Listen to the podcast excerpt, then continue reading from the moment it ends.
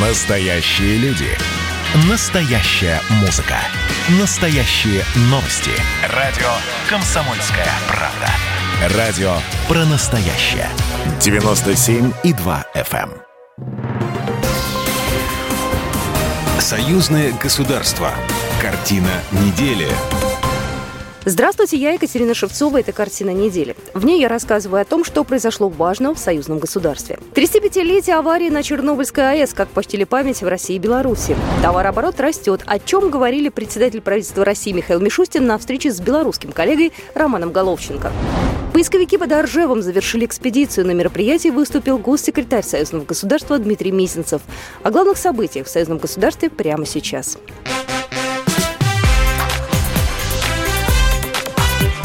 Главное за неделю. На этой неделе в России и Беларуси почтили память ликвидаторов аварии на Чернобыльской атомной электростанции.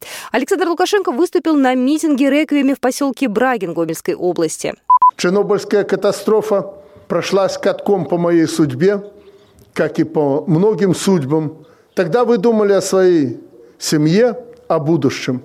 А мне пришлось думать не только о вас, о стране, об огромной территории. И самое тяжелое для меня было тогда принять решение, что мы отсюда не уйдем. Я делал все как человек и президент для того, чтобы вас убедить, что нельзя нам отдать этот прекрасный край. В апреле 86-го четвертая часть территории Беларуси стала непригодной для жизни. Более 300 тысяч человек были вынуждены покинуть свои дома. Но чернобыльский удар сплотил белорусов в стремлении сохранить этот край, уверен глава государства. Работ по возрождению белорусского Полесья предстоит еще много перспективной сферы для развития. Лесозаготовка и деревообработка. Планируют развивать здесь и сельское хозяйство. В Беларуси уже выполнены пять государственных чернобыльских программ. Память жертв катастрофы на Чернобыльской АЭС почтили в Москве, в российской столице, на Митинском кладбище прошло возложение цветов к мемориалу погибшим в результате катастрофы 1986 года. Также траурные мероприятия состоялись у памятника участникам ликвидации последствий аварии на Чернобыльской АЭС, который расположен в Парке Победы на Поклонной горе. На сегодняшний день после спада в пандемии товарооборот России и Беларуси показывает рост. Об этом заявил на этой неделе председатель правительства России Михаил Мишустин на встрече с белорусским коллегой Романом Головченко. Стараемся увеличить э, товарооборот взаимный. Он где-то на 17%, я говорил уже об этом, у нас сократился, к сожалению. А где-то примерно сейчас это 29 миллиардов долларов. Но в феврале, в марте мы зафиксировали его рост, что радует 18% роста по сравнению с аналогичным периодом 2020 года, примерно до 5 миллиардов долларов. Мишустин отметил активное восстановление транспортного сообщения в союзном государстве и напомнил, что стороны оперативно подготовили и подписали межправительственное соглашение об экспорте белорусских нефтепродуктов через российские порты на Балтике. Хочу поблагодарить белорусских коллег, наших коллег, так как выполнение этого межправсоглашения идет с опережением графика. Премьер-министр Беларуси Роман Головченко, который накануне побывал в Татарстане, заметил, что динамика сотрудничества республики с регионами России растет. Также главы правительств обсудили согласование интеграционных программ союзного государства. Продолжаем работу над э, пакетом интеграционных документов. 23 апреля значит, мы передали э, российской стороне провизированные белорусской стороной проекты 26 союзных программ. Это большой объем работы, который проделали отраслевые ведомства. В работе, как вы знаете, остаются две союзные программы. Говорили главы о новых проектах. Так активизировано сотрудничество по разработке и созданию электронных компонентных баз. Производитель микросхемы полупроводников, завод «Интеграл» и другие белорусские предприятия, по словам Романа Головченко, готовы к производственной кооперации с российскими партнерами, как в гражданской, так и в других сферах. Беларусь показала заинтересованность в развитии интеграции с Россией, передав российской стране 26 завизированных проектов союзных программ. Об этом на этой неделе заявил госсекретарь союзного государства Дмитрий Мезенцев. Сам факт передачи российской стороне согласованных 26 карт из 28, которые по-своему исчерпывают задачи экономической интеграции между Россией и Беларусью, можно трактовать как особое подтверждение заинтересованности сторон в такой работе. Госсекретарь не стал уточнять, когда и как будут подписаны оставшиеся дорожные карты. Какие две карты и как они будут в дальнейшем образом рассматриваться сторонами и обсуждаться, предвосхищать не будем. Знаем, что есть заинтересованное отношение тех федеральных и республиканских министерств и ведомств, которые были с авторами именно объединения ряда карт в одну, которая и будет в дальнейшем образом согласовываться.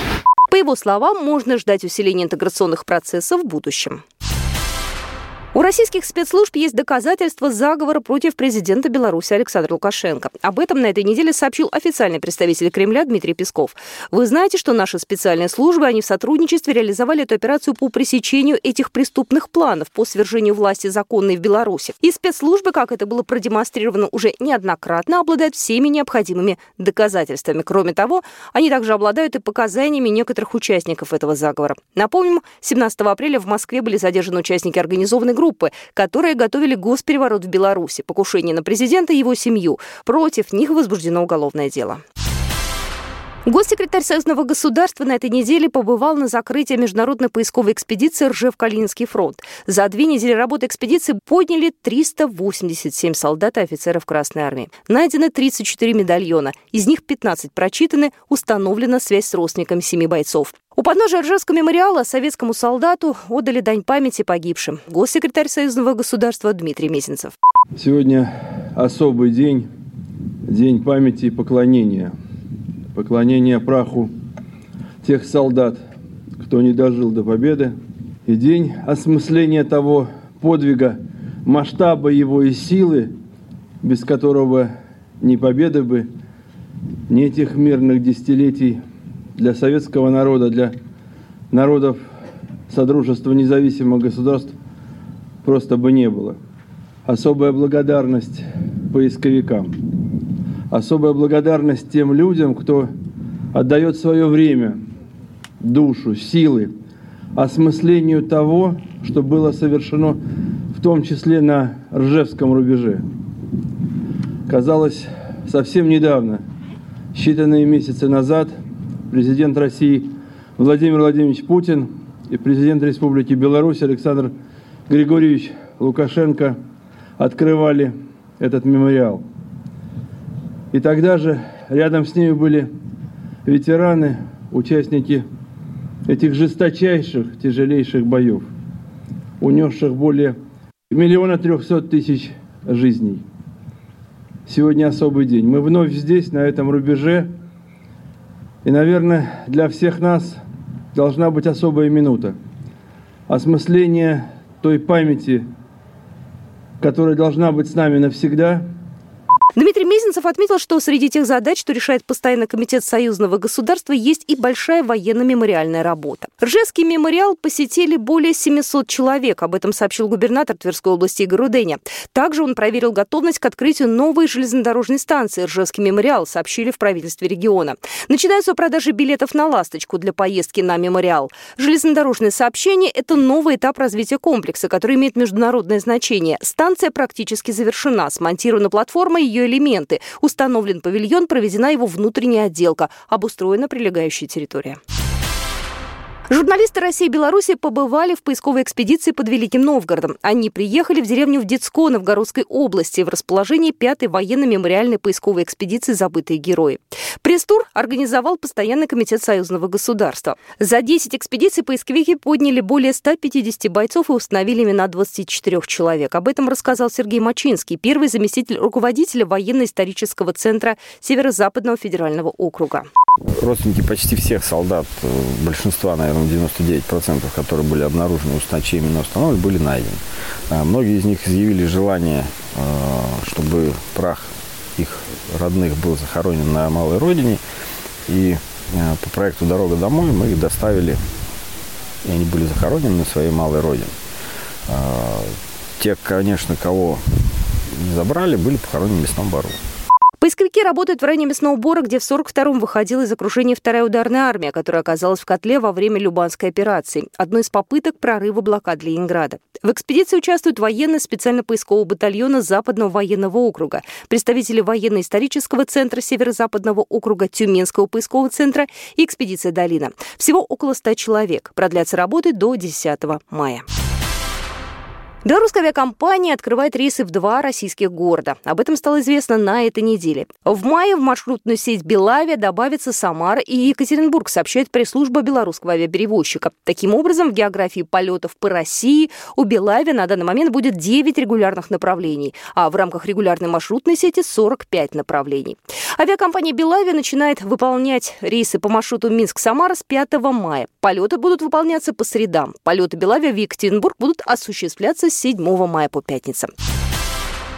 Российские железные дороги отправили в рейс скоростной международный поезд «Ласточка» по маршруту Москва-Минск. Первая «Ласточка» отправилась с белорусского вокзала Москвы 30 апреля. «Ласточки» сообщения Москва-Минск будут курсировать ежедневно. Поезда будут отправляться из начальных и прибывать в конечные пункты по зеркальному расписанию дважды в день. В торжественной церемонии в пятницу приняли участие глава РЖД Олег Белозеров, министр транспорта Российской Федерации Виталий Савельев и государственный секретарь Союзного государства Дмитрий Мезенцев.